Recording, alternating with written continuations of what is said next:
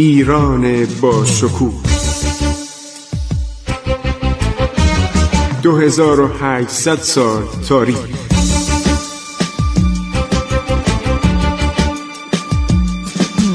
عبور از تاریخ.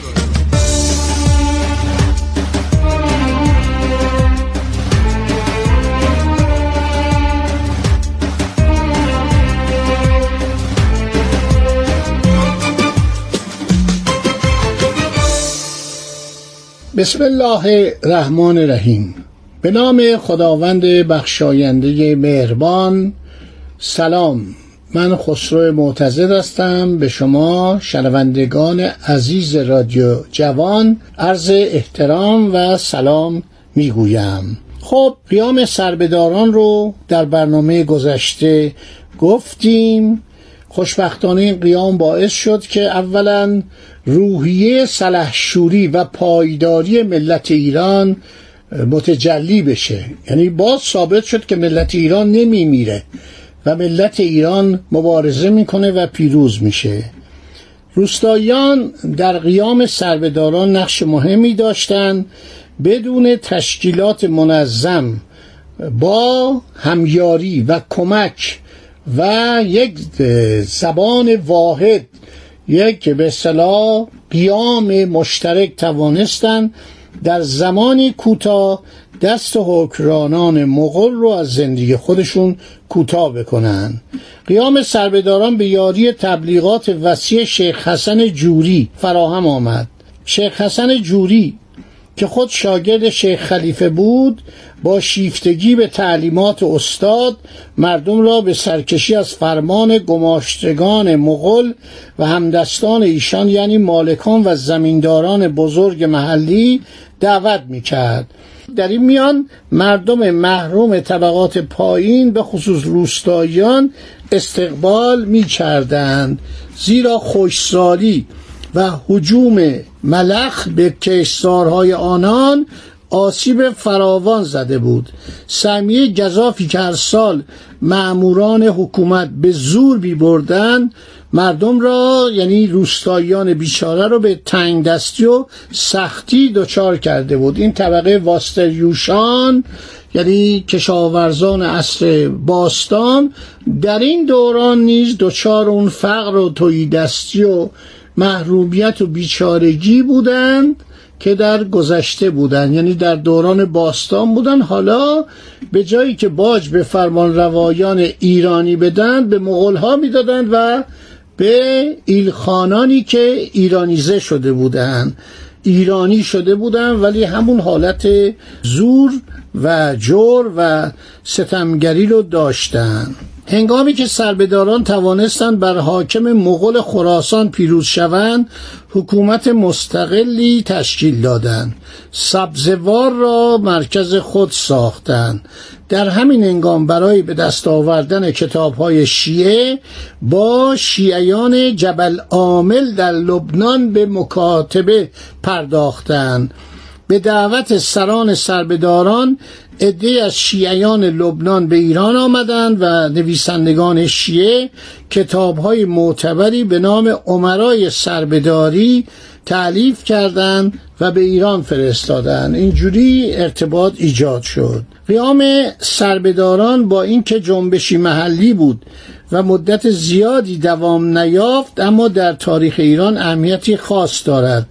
زیرا در پی این قیام و با نیرو گرفتن از پیروزی های آن بود که در نقاط دیگر نیز مردم روستاها سرکشی آغاز کردند.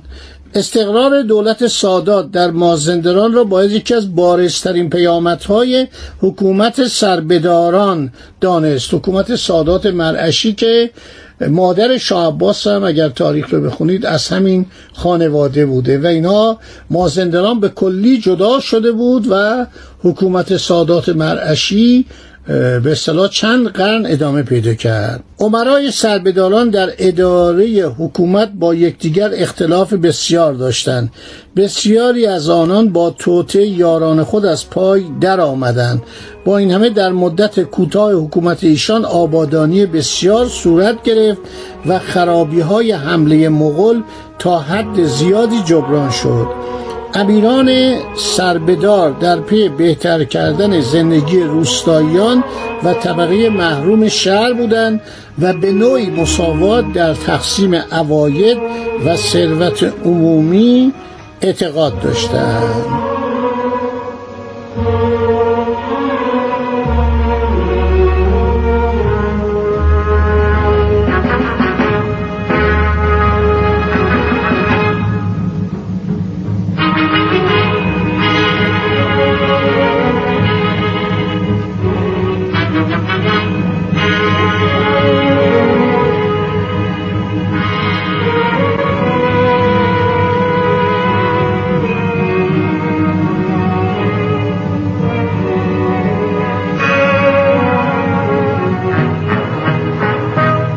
مغول مانند یونانیان و رومیان که در عصر ساسانیان هفتاد هزار نفر از اونا به فرماندهی والریان امپراتور متجاوز روم به اسارت شاپور اول در اومدن و در ایران ماندگار شدن و نیز ترکان غزنوی و سلجوقی و خارزمشاهی که با ایرانیان درآمیختن این قوم هم در ایران ماندن.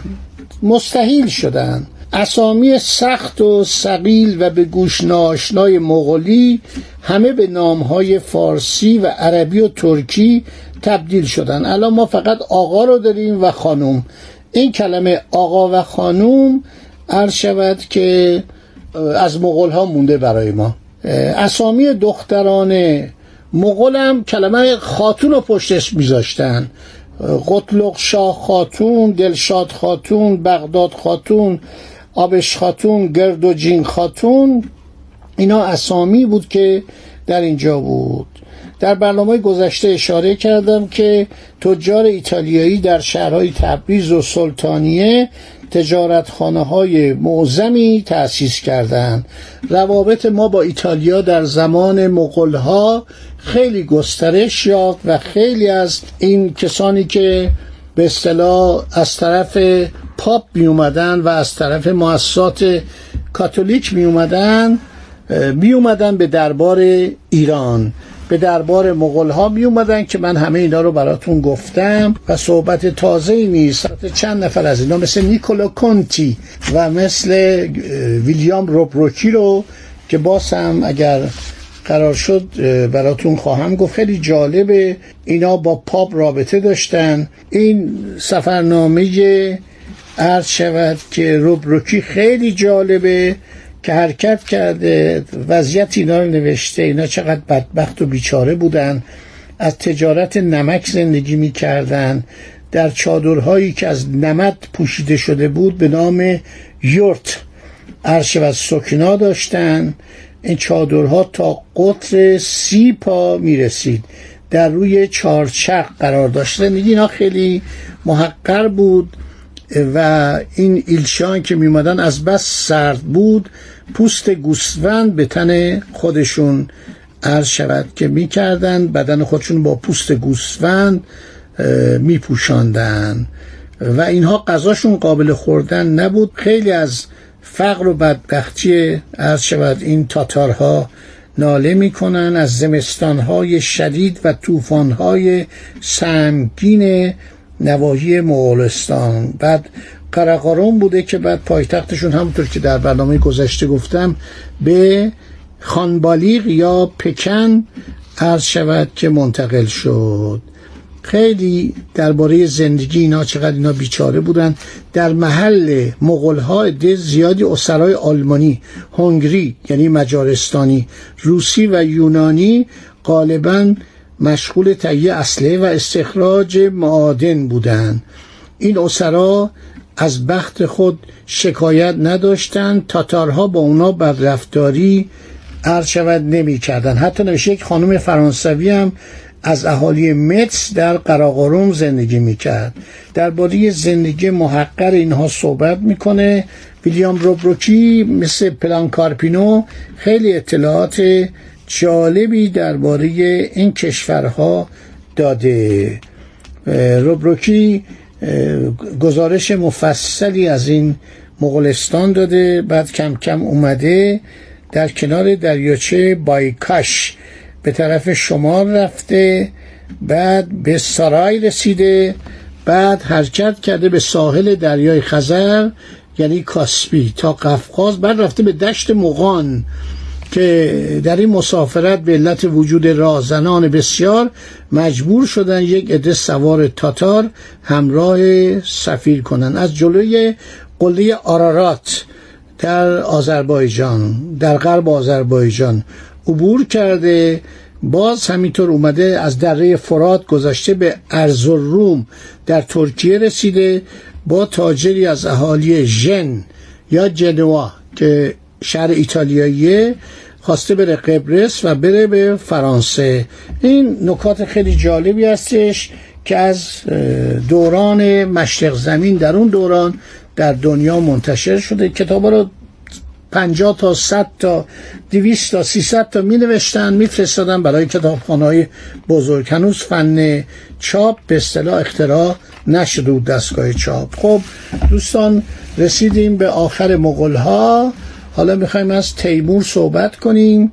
تیمور رنگ تامرلان که متاسفانه به مز که این سایه شوم مغول ها از ایران دور شد این شخص پیدا شد و اینم بسیار آدم سخت رفتار و خیلی با ایرانیا بدرفتاری کرد و کشتار کرد.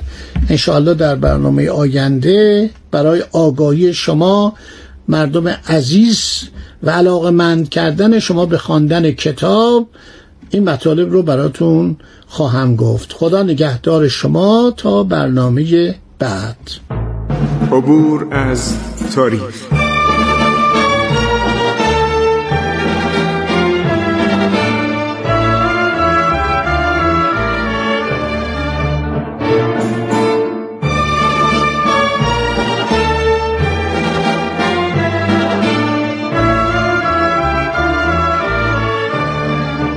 ایران با شکوه. 2800 سال تاریخ. سرگذشت ایران ما به روایت خسرو معتزد.